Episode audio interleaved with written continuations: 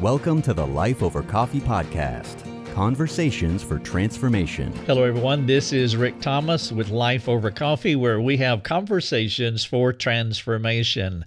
Our mission statement at Life Over Coffee is that we exist to bring hope and help to you and others by creating resources that spark conversations for transformation. And I hope that what I'm sharing with you over the next few moments will spark those conversations for transformation. The title of this presentation is Human Motivation and Shaping Influences. The big idea is that everyone is different because of our unique and diverse shaping influences. Everybody has a former manner of life that is unique to them, unlike anyone else. After God regenerates us, we bring our former manner of life into our Christian experience.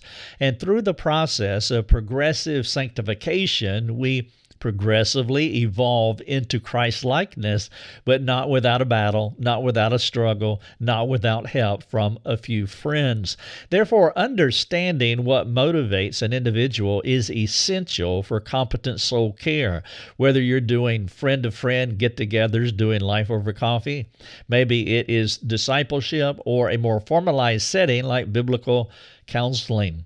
This talk is an in depth exploration of our shaping influences with practical applications that will help us understand those within our spheres of care. The outline is in four parts. Part number one is an introduction. After the brief introduction, I will talk about shaping influences. Now, this will not be an exhaustive list of all of our shaping influences, but it will be a good starter pack to give you many ideas as to how to think about an individual. Perhaps it will guide you as you create questions, as you explore them and what's going on with them and how you can serve them. Understanding a basic understanding of shaping influences is essential, and that's point number two. Point number three is illustrations, and so I want to make this practical for you after we look at the shaping influences. I want to get into uh, how uh, some of this can be lived out in our experiences. And then finally, point number four, we will look at a few reflective questions to help us process this information. Let's start with the introduction human motivation and shaping influences. So, what we have here is what we learn from Ephesians chapter 4, verses 22, 23, 24. This is a basic three verse set that every Christian should know. This is where Paul talks about our former manner of life in verse number 22. And then in verse 23, he says we are to renew our minds. And then 24, we are to put on a new type of person that is Christ like. But the point here is that Paul was talking to the Ephesians. These were Christians, meaning that you Christians are not entirely sanctified, you folks in Ephesus. You have a former manner of life that you have brought into your Christian experience, and there is a process for you to mature. Now, part of that process is for you to understand your former manner of life. The things that have happened to you, some of those things are big. And as you think about some of your more significant shaping influences. I know you have your stories. There have been some traumatic things, some dark experiences, some unfortunate things, some regrettable things that you carry with you and you have carried with you for many years, possibly decades. As I like to say, some things that happen to us do leave a mark, and these are the big shaping influences that have come into our life. I will get into the specifics of this in just a moment. But then there's also these micro shaping influences, the, the mundane things that happen on a day to day basis. They're not as traumatic, maybe not even memorable. Sometimes they can be imperceptible but yet the accumulative effect of them creates a shaping influence in our lives. Now, as you see with the directional arrows here from looking at the animation on the screen, these are the things that happen to us. But we also respond to life. And so it's going both ways. Either things are coming, into our life, which, by the way, do not have to be negative. It's all of our experience, the good and the bad of it, the big and the small of those things. And of course, we react to life as well. We react to God, we react to other people, we react to the situations in our lives. And so, whether going or coming, we become the accumulative effect of all the shaping influences in our lives, which this graphic illustrates in a very simple way. Now, I want to walk through one of the primary shaping influences in our life, and that is marriage. As you can see on the screen, this animation is titled From Dating to Divorce. You could subtitle it How We Got Here. And I'm using this in the introduction of human motivation human motivation and shaping influences webinar here because it is a common to all of our lived experiences because most of us are married uh, many of you have been married, and so you will relate very well to this. And then some of you are planning to get married, and so this could be a warning as well as an ex- instructive animation for you to take heed uh, to. And so, in the beginning is the dating experience that we all have with another human being as we move toward marriage. You could say it very simply as boy meets girl, and they live inside what I call the dating season, or euphemistically, maybe it's better to call an artificial season. And if I were to expand that label, I would say that the dating season is an artificial season where two people fake each other out until they get married. Strangers marry each other no matter how well you know that person or you think you know that person, because in reality, you only know them in part.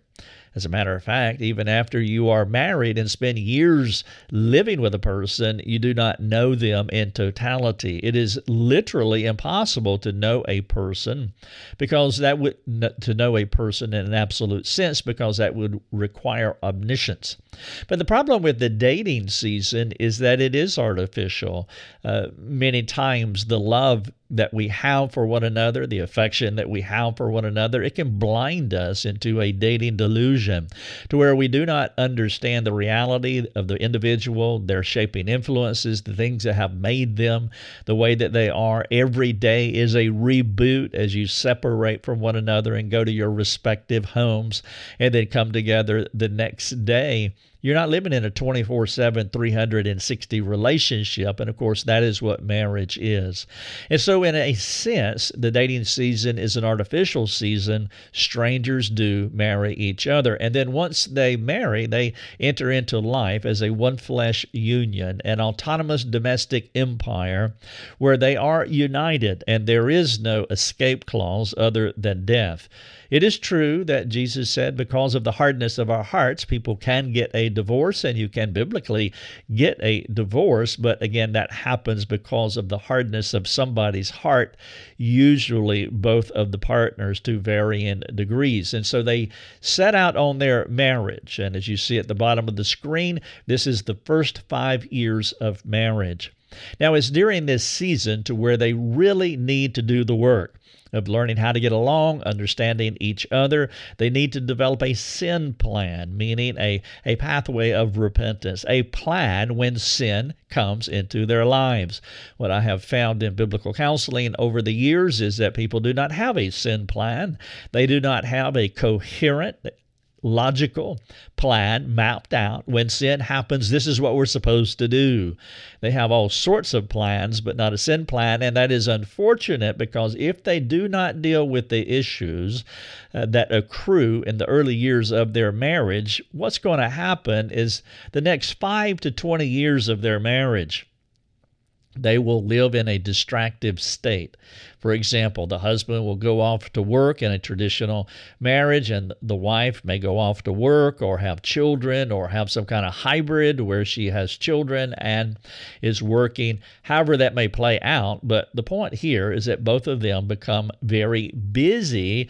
And what they had in the dating relationship is now a long way back in the rearview mirror and they're living very busy lives at a frenetic pace and so they're somewhat distracted and you can even overlook a lot about an individual that you're married with when you're in this di- distractive state between 5 and 20 years. And then at the 20 plus year mark, maybe 25 or 30 would be more accurate, as life begins to slow down, the nest begins to empty, eventually retirement will uh, be their new status, uh, the children will be gone, and they will have a lot of time together. And this is the problem. The husband comes home, for example, and now they're living together when they have been living apart because of their work situation, whatever it has been for them, they have been living apart. It could be for 40 years. And now they are retired. They are just like they were in the dating relationship, but not exactly. And you'll find that there's a lot of accumulative trauma, a lot of things that have uh, been swept under the rug. A lot of things have been ignored. And for some of them, they do, because of the hardness of their hearts, they take the escape route, and that is divorce. The problem with this graphic, as you're looking at it, is that it is not considering the most important thing on this graphic. And that is when Biff first rolled into the station and met his new girlfriend, Mabel.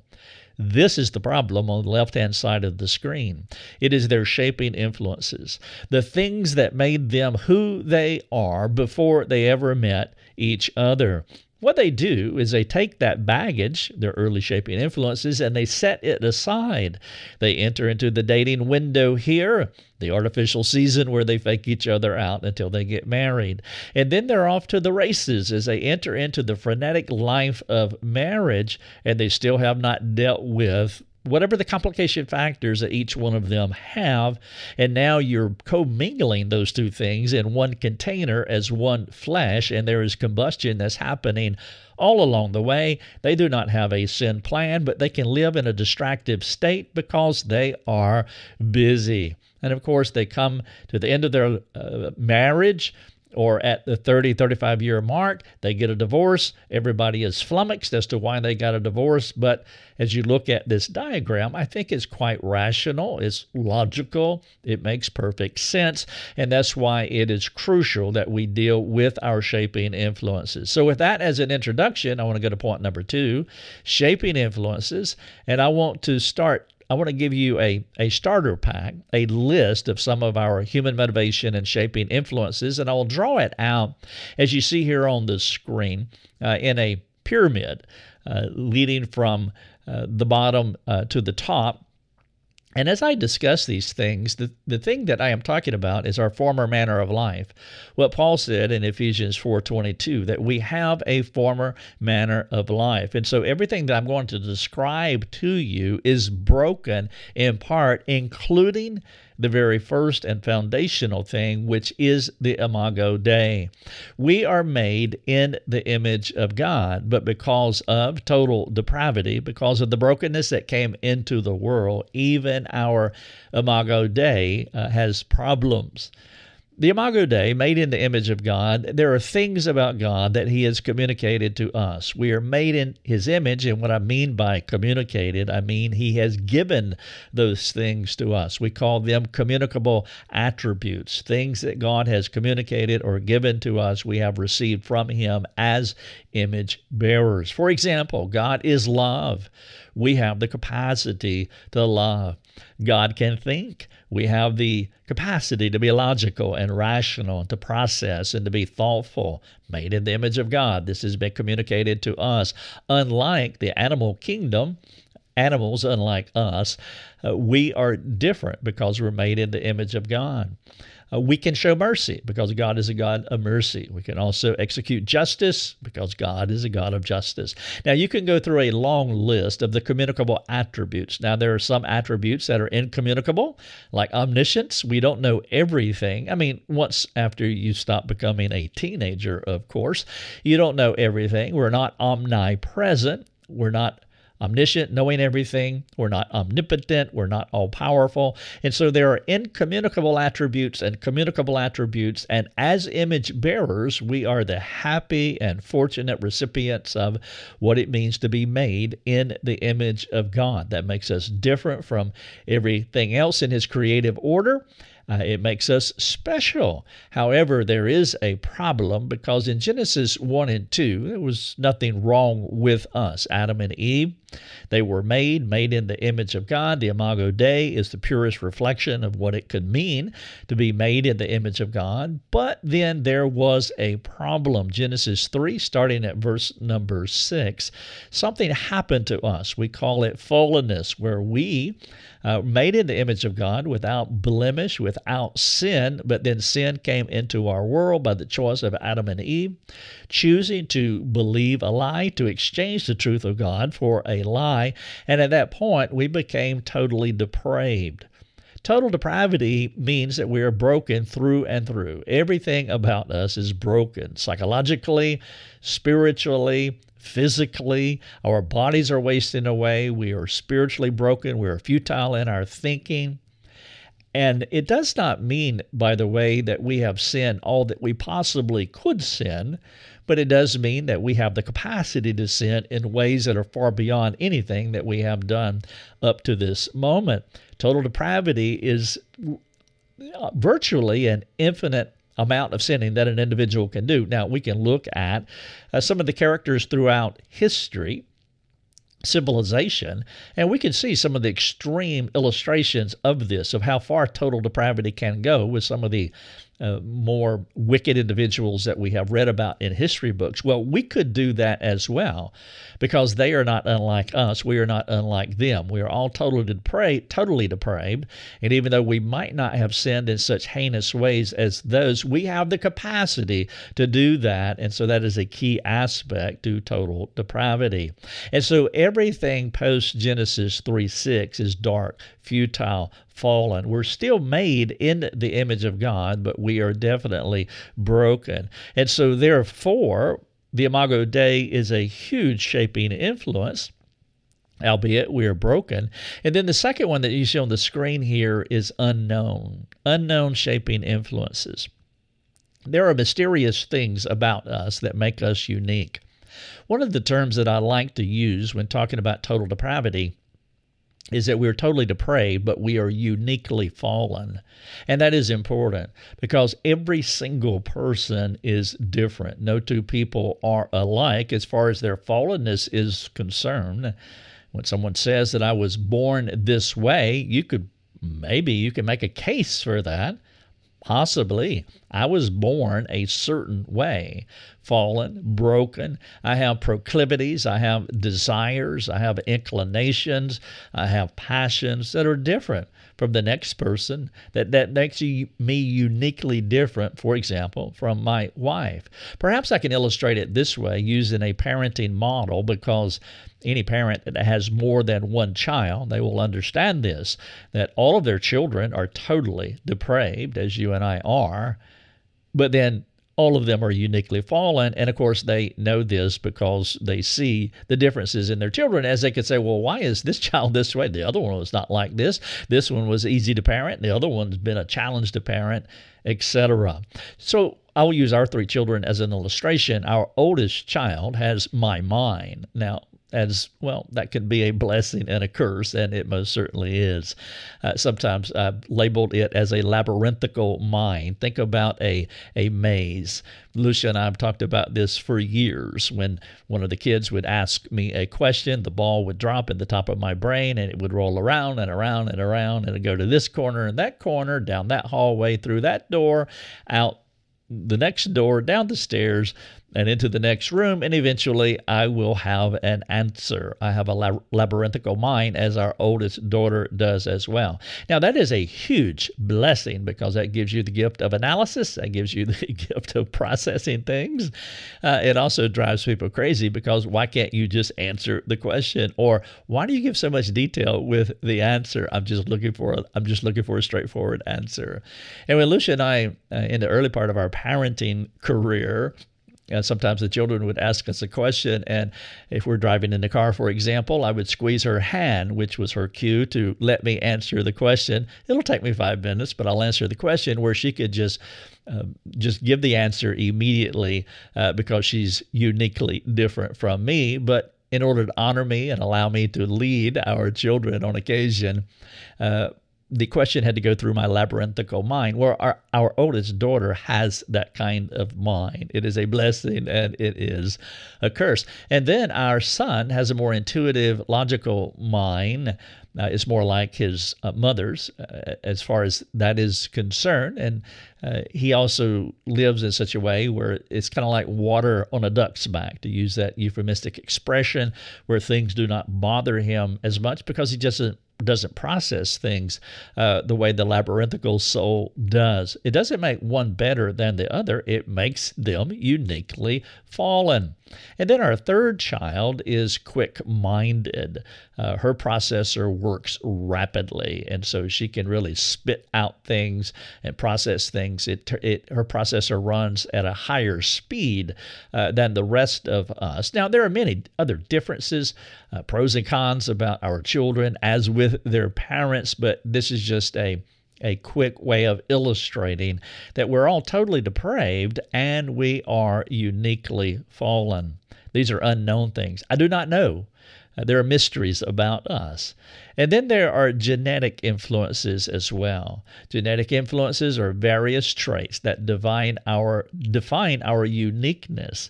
These are things that you actually can measure and they are different from unknown the mysterious things. By the way, the unknown influences, I mean, it could be things like cancer as well. Why can one person smoke cigars until they're 100 years old and never have cancer, and then a person die of cancer when they're 25 and they've never been around anything?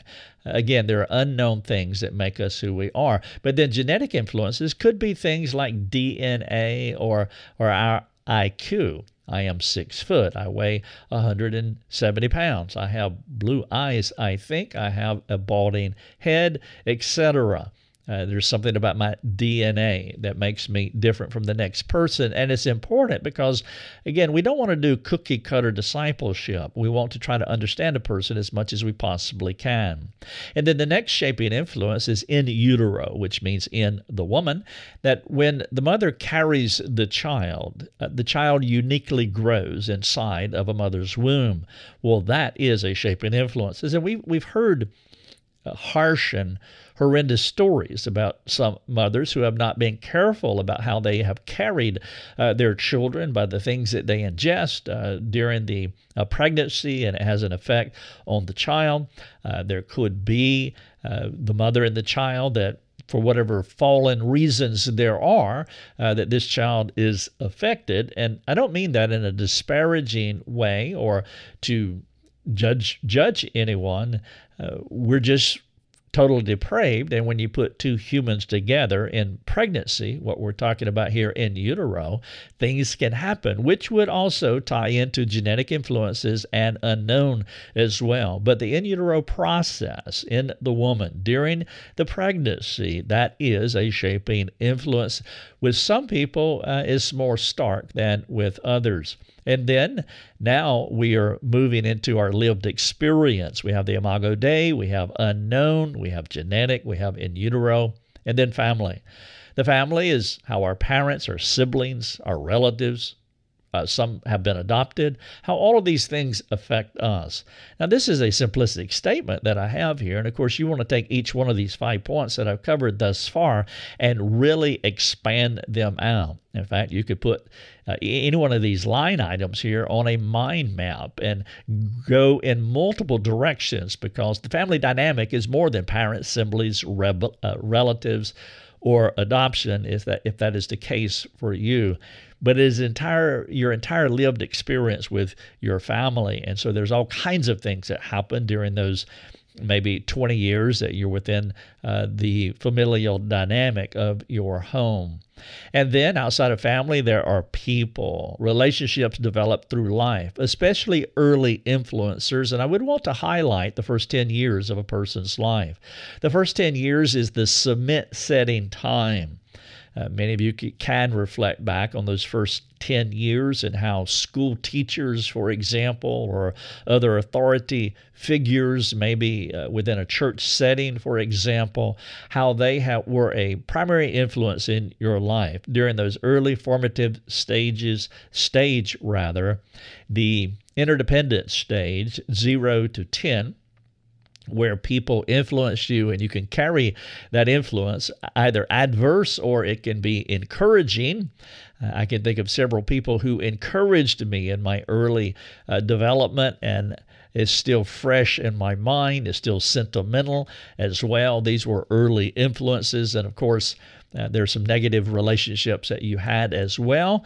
Uh, and that is an influence that, that does leave a mark, as I was saying earlier. And it all uh, together, it makes our former manner of life. And then also the academy. The academy is our school experiences with all the associated positive and negatives, not just taking tests, not just going through uh, the grades, and not just the homework assignments, but the entire experience, including the playground and recess and all the other things that are associated with our academic journey. And then there is culture the country we live in, the region of the country, the society, the generation. My generation is different uh, from the generation that was born today. The Gen X, for or the Gen Z generation, they were born uh, in the computer age.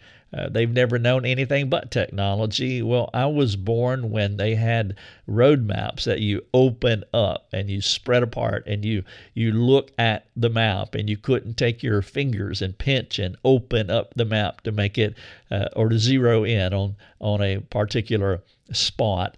And so, again, my generation was much different. We had three channels on our television, we had one local paper. Today, you have a zillion channels and you have information overload with what's happening on socials. And so, again, again, generation does matter because one of the things that you don't want to do is to map your generational experience over a person who is older or younger than you. You will not be able to connect with them if you don't understand their shaping influences.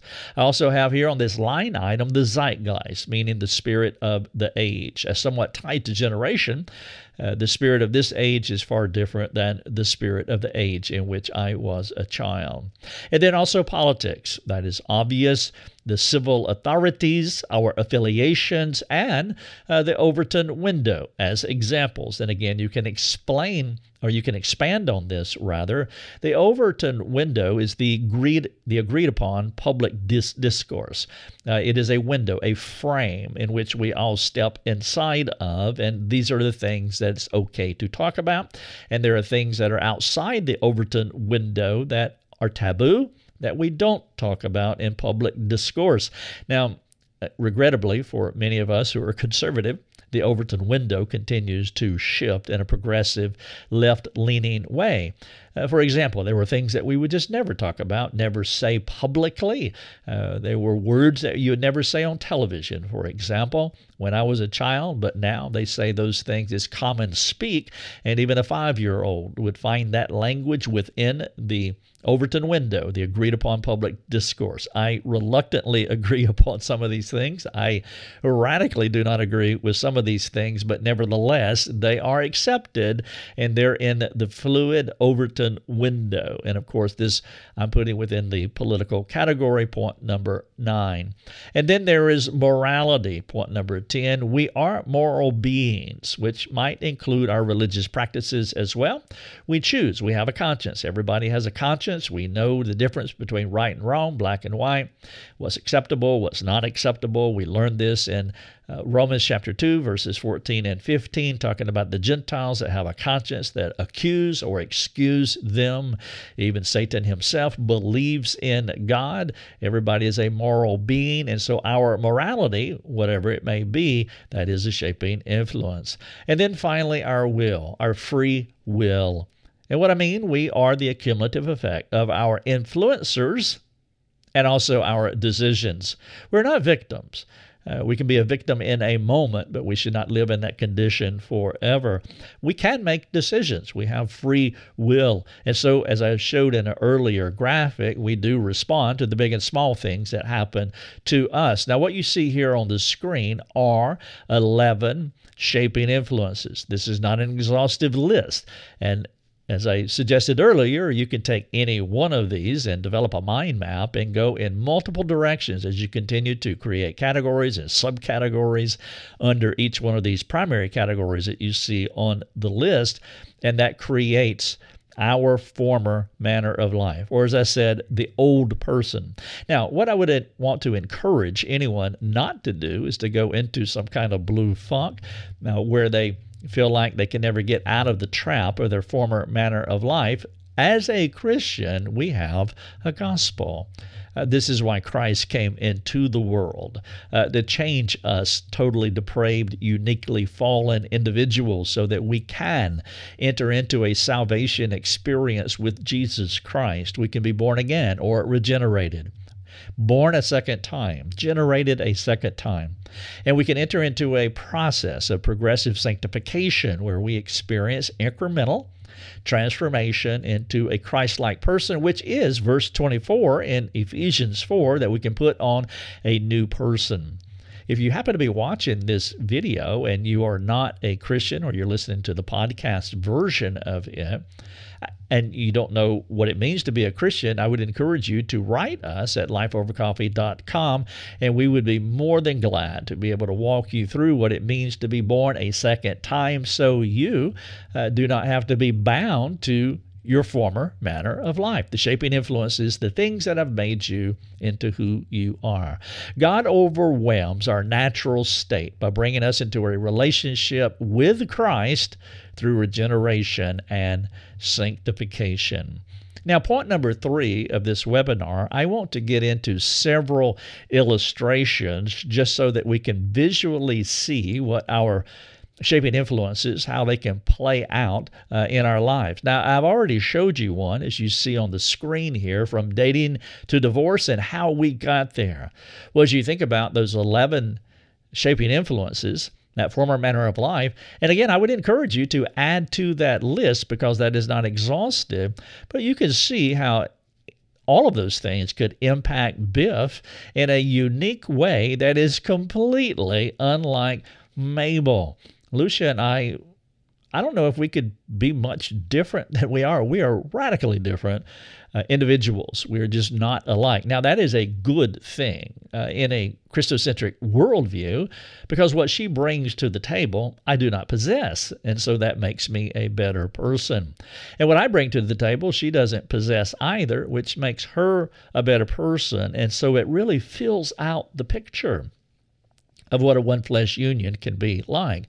Of course, there are negative things that we bring to the table as well, and that's where we need a sin plan. We need a logical, rational plan that when those negative things come into our lives, we can work through them, mature together so we don't get at the end of the road where we can't stand each other, but we've actually wrestled through our negative differences and we're now matured in Christ. But as you can see, Biff and Mabel, as they roll into the station, they're very much unlike in every possible way, including the male female binary. And so they enter into this delusional window of the artificial season of dating. And they really need to be on their P's and Q's as they leave the station and enter into marriage. They need to do that with their eyes wide open and they must be ready to activate their sin plan because things are going to be different once they leave this artificial season. Now, another way to think about our shaping influence, I'll, I will quote Forrest Gump here from the 1994 movie. Forrest said, and in fact, Forrest had, I think his he had an 85 IQ. This is a genetic influence, is 84, 85, something like that. Forrest said, I am not a smart man but I know what love is. And so, what you see here is a combination of, of some things that I've mentioned already. Uh, Forrest has a shaping influence. He he has a a genetic influence, has a, a low IQ. Academically, he's not smart, but he has the communicable attribute of love. God has given him the capacity to love, and so he can love even though he's not an intelligent man.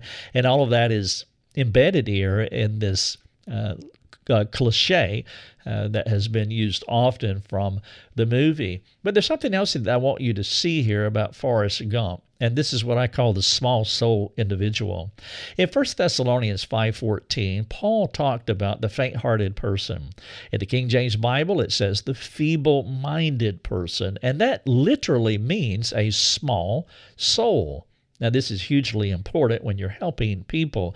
This is not a judgmental or a condemning statement that you're making towards someone, but it is discernment, it is wisdom, it is trying to understand the person shaping influences. Who is this person?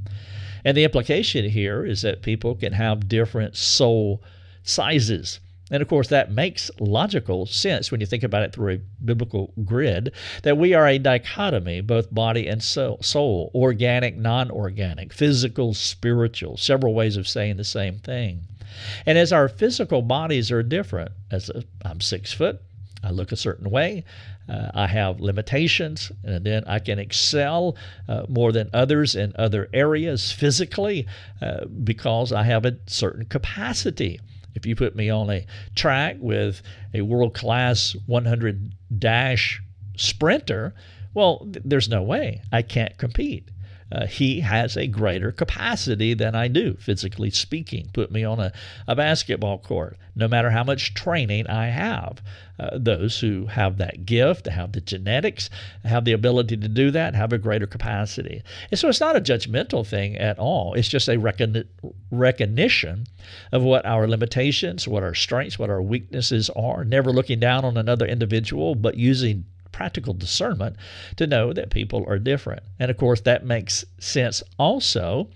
Uh, spiritually speaking, our non organic selves. As I talked earlier about our children, you have the labyrinthical mind, like mine, you have the intuitive mind, you have the quick mind, the quick minded person, as our youngest daughter.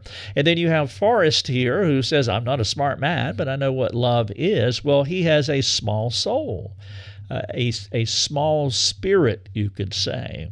And then, as you think about someone like maybe Elon Musk, well, there's no question that he has a higher capacity internally than Forrest Gump, has a much higher IQ, whatever that is, a Mensa level IQ of one north of 140 uh, these people would be able to process more. This is why the military has a certain base of what your IQ must be because there are certain capacities that you must be able to meet in order to be in our military. And so, again, not a judgmental call on anyone, but a recognition because, again, you can exasperate somebody by prodding them along to be something, do something that they really cannot do.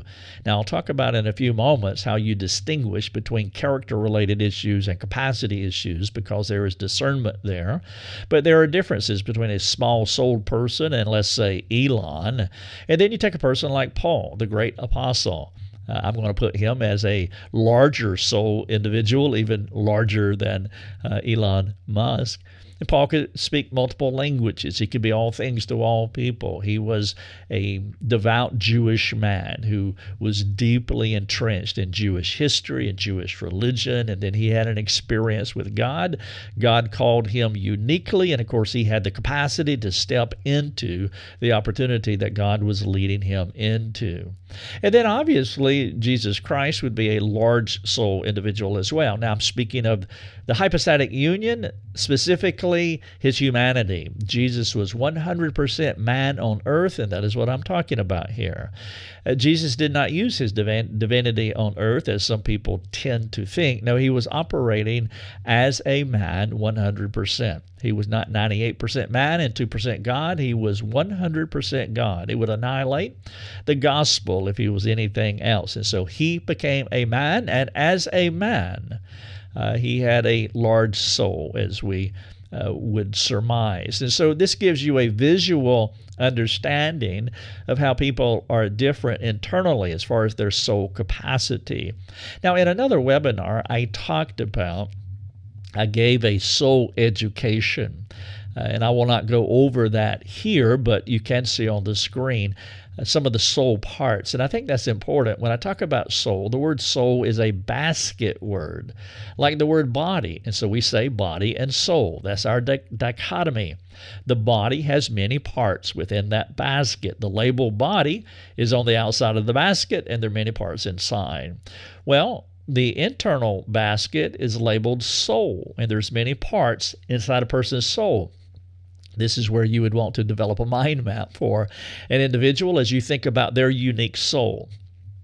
What you see on the screen here are some of their soul parts. There is spirit, mind, conscience, will, desires, emotions, motives, cravings, thoughts, intentions, strengths, heart, and you can add to this list.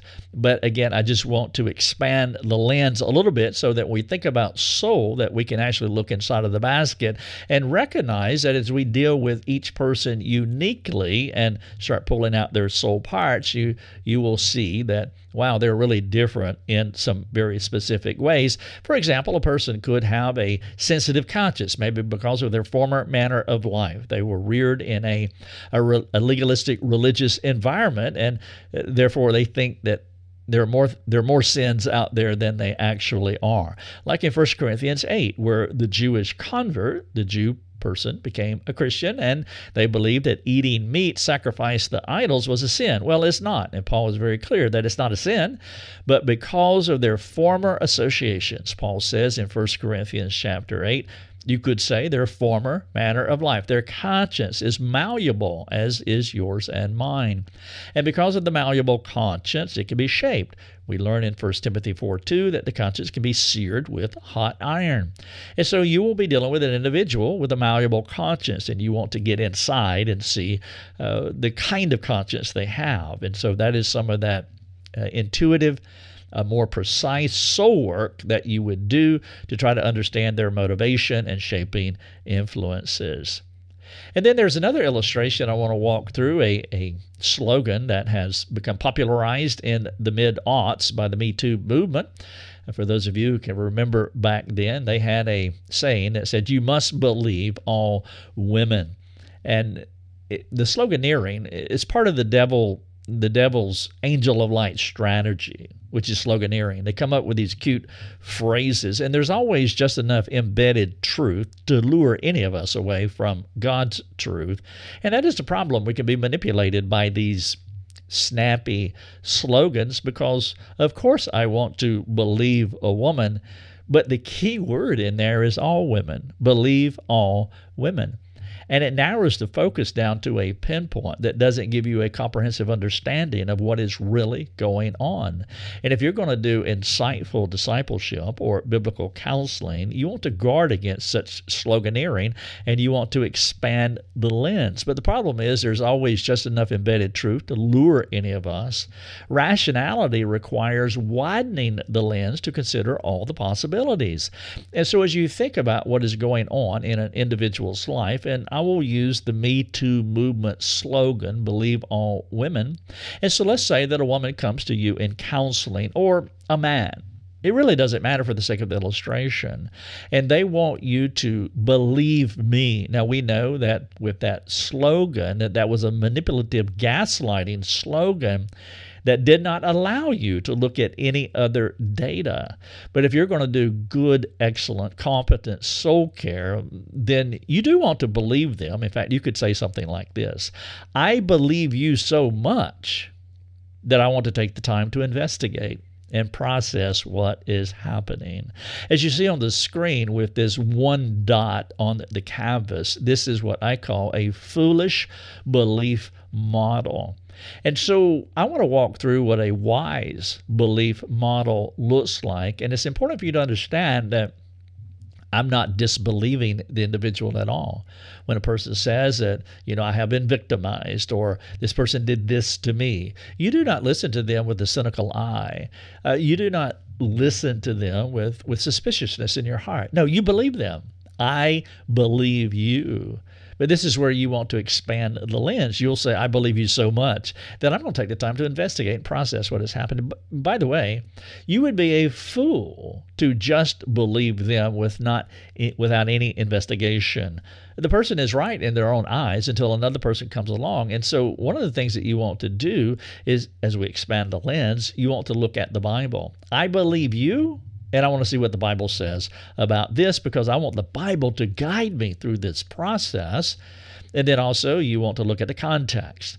Uh, what is the context of the thing that has happened to you? And then you want to begin to talk to other people.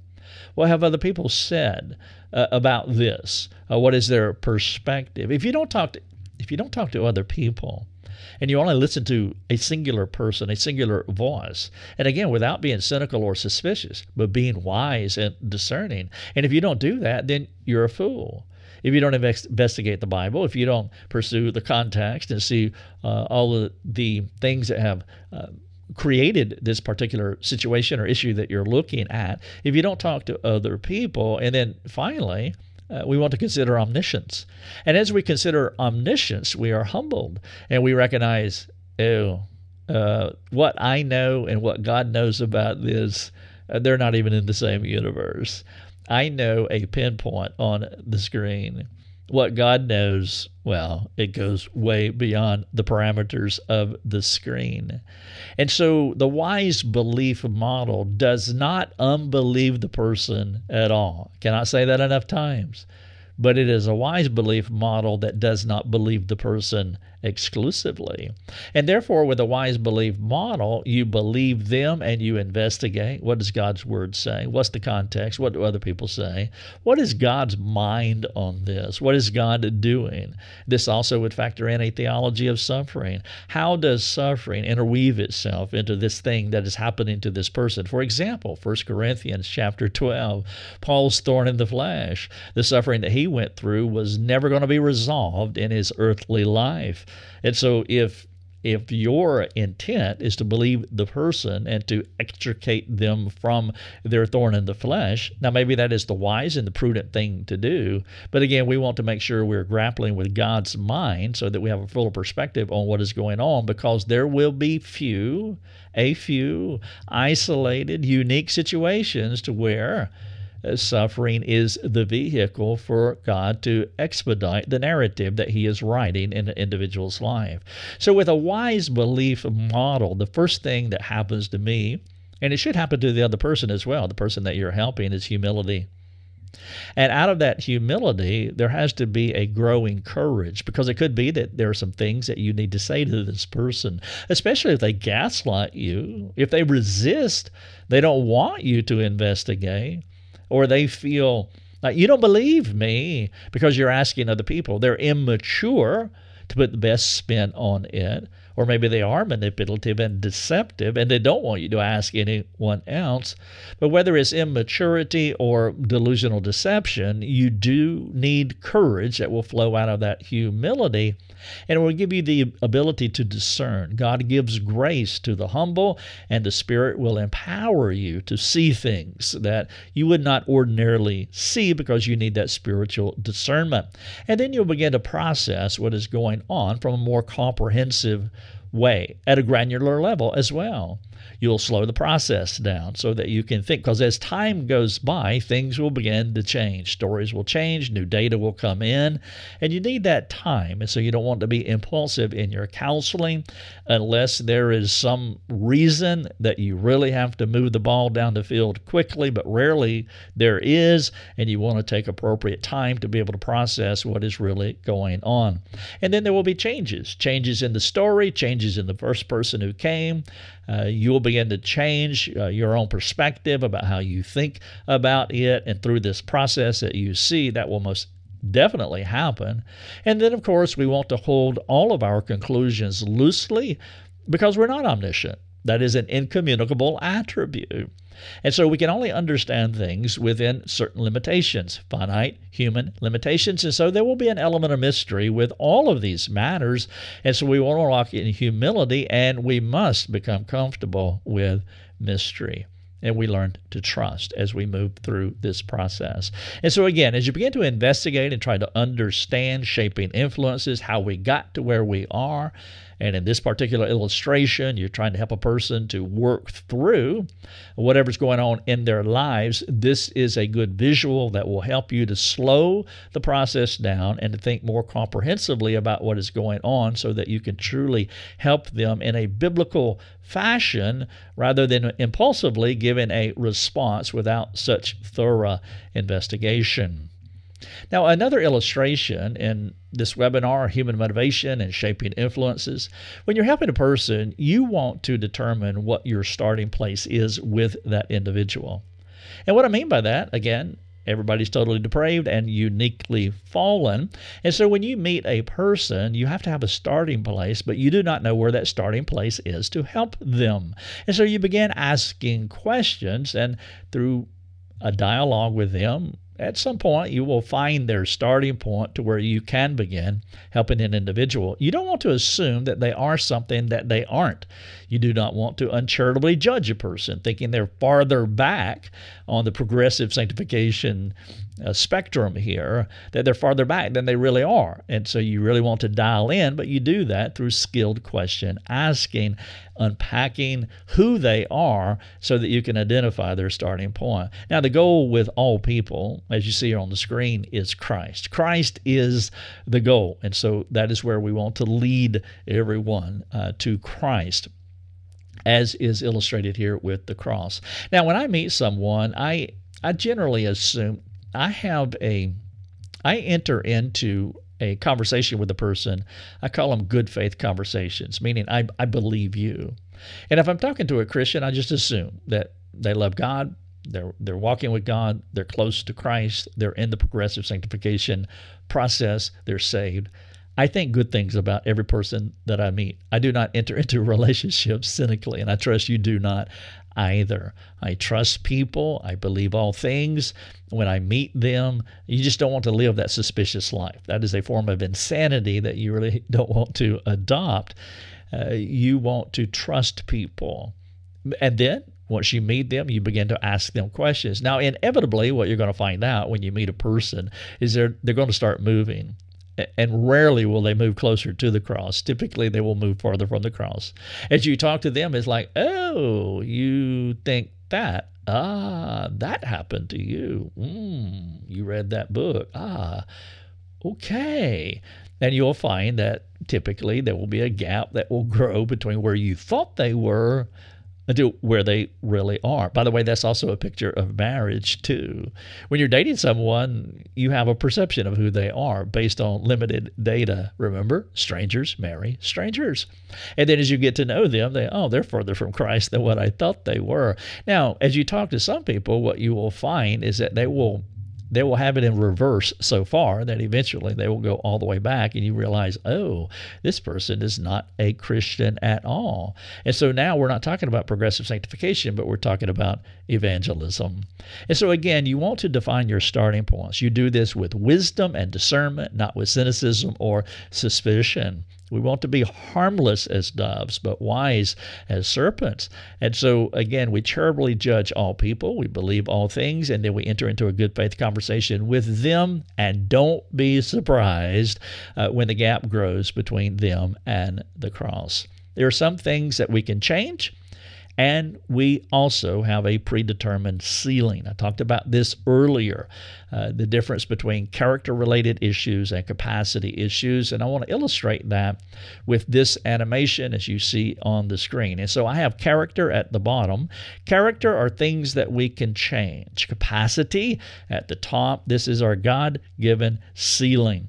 And so everybody has a ceiling. You can only be so smart. You can only jump so high. You can only know so much and we want to fulfill our capacity, whatever it is. Forrest Gump, though he has a small soul, he has a capacity, and you want him functioning to the fullest of his capacity of whatever it is. We I talk about this in our mastermind program.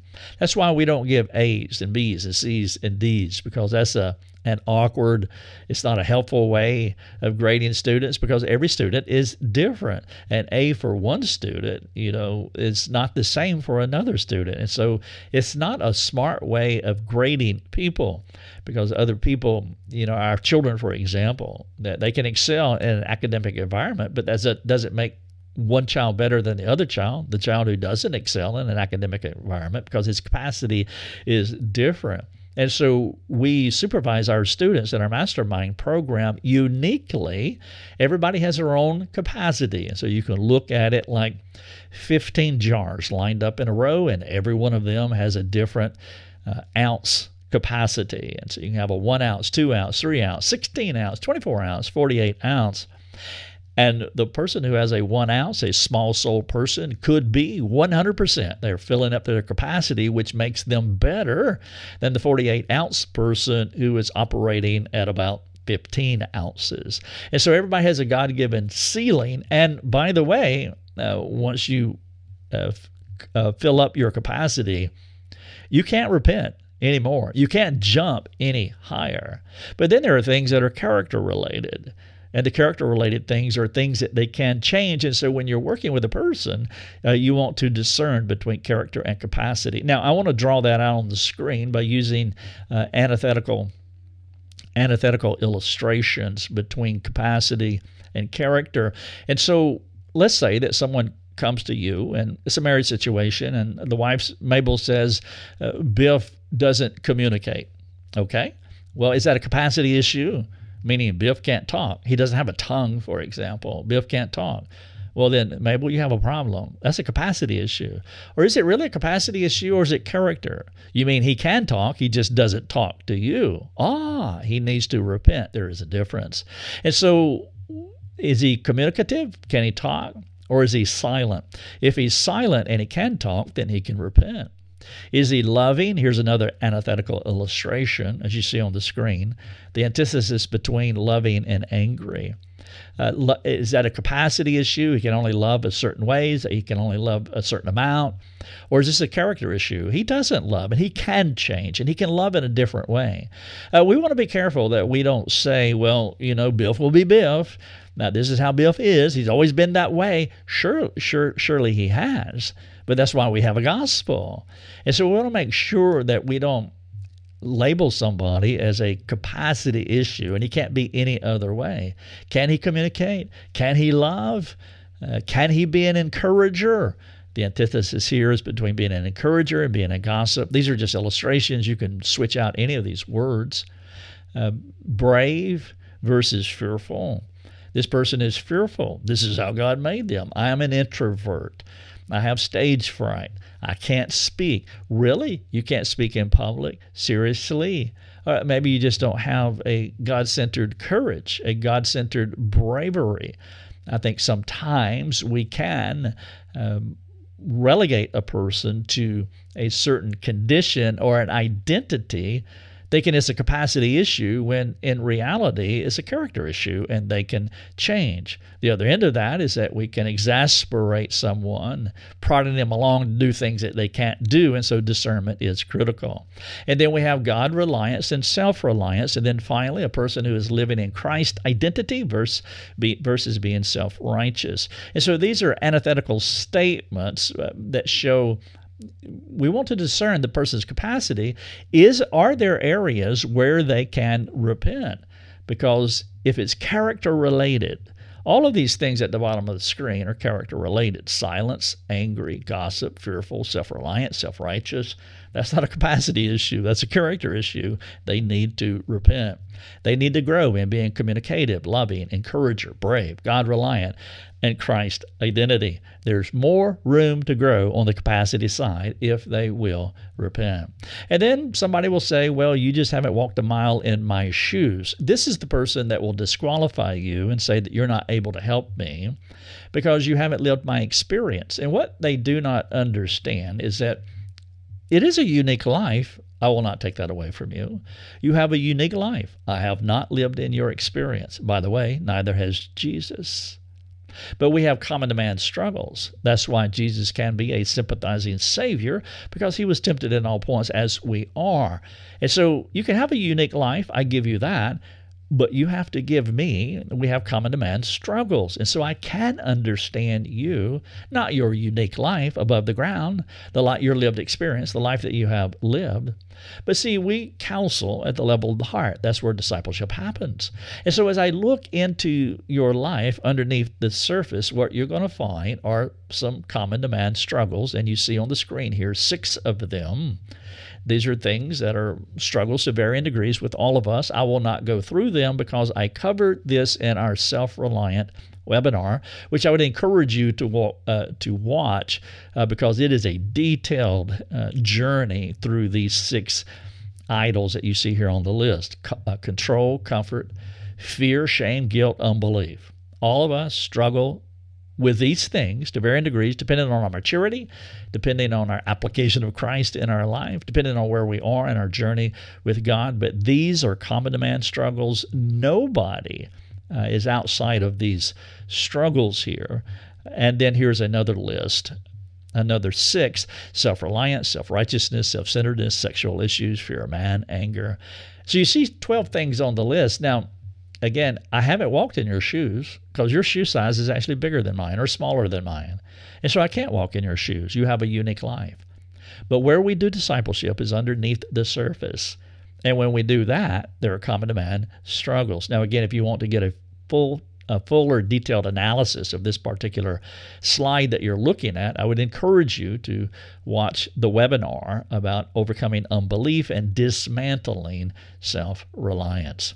As I wrap up here, I want to give you some reflective questions to think about. This is part number four or thoughts rather, they're not questions. Uh, number one, the gospel is greater than all of our shaping influences. I said that earlier. We're not victims. We're victims in the moment, we're victims for a season, but that is not an identity that you want to carry because we have a gospel. If you're buried in your former manner of life or the things that have happened to you, I would encourage you to get help. Number two, we are not entirely sanctified. We all have, we will always have limitations. And so don't expect too much. And so, again, we have to discern between capacity and character issues, but do not expect perfection out of anyone. And so we want to operate with wisdom as we help people to mature into how God made them to the fullest of whatever their jar size might be.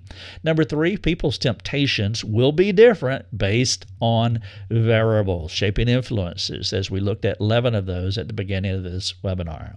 Number four, don't be overly concerned about these things to the point of intimidation. Meaning, as you're working with someone, don't be intimidated about it. You can help them. And when they say you haven't walked a mile in my shoes, agree with them and then begin to walk them through how you can help them anyway. Number five, do not do cookie cutter discipleship. One size does not fit all as I think you have properly deduced at this point. And then finally, number six, disciple them to fulfill their God given capacities whatever they may be. The big idea everyone is different because of our unique and diverse shaping influences. Understanding what motivates an individual is essential for competent soul care. This talk is an in depth exploration of our shaping influences with practical applications that will help us understand those within our spheres of care. Before you leave, I, I, would ask you, if you could, do a few things for us. Pray for our ministry, obviously, that God would continue to help us to reach as many people as possible with the practical message of Christ. Follow us on, on socials, wherever we may be. Share our content from socials or from our website, lifeovercoffee.com. And then, uh, for those of you who are able to support us, don't fall prey to the bystander effect thinking that somebody else is going to take care of this. They won't. And so, if God puts it on your heart to support us in whatever way you can, would you? Uh, these resources are presented to you freely and it's presented to everyone else. Most of our resources at Life Over Coffee are free, but in reality, in reality, they're not. Uh, it costs a lot of money to do what we do, and if you're able don't fall prey to the bystander effect, thinking somebody else will do it. Will you support us if you are able? Some of you may want to consider our mastermind program. You can find information about our all online training program at lifeovercoffee.com. The title of this webinar is Human Motivation and shaping influences. Thank you so much for watching. I am Rick Thomas. I'm very glad that you hung to the end. I trust that this will create conversations for transformation. Please make your way over to lifeovercoffee.com, and we have a lot more resources waiting for you. Thanks for joining us. Learn more and get access to other resources at lifeovercoffee.com.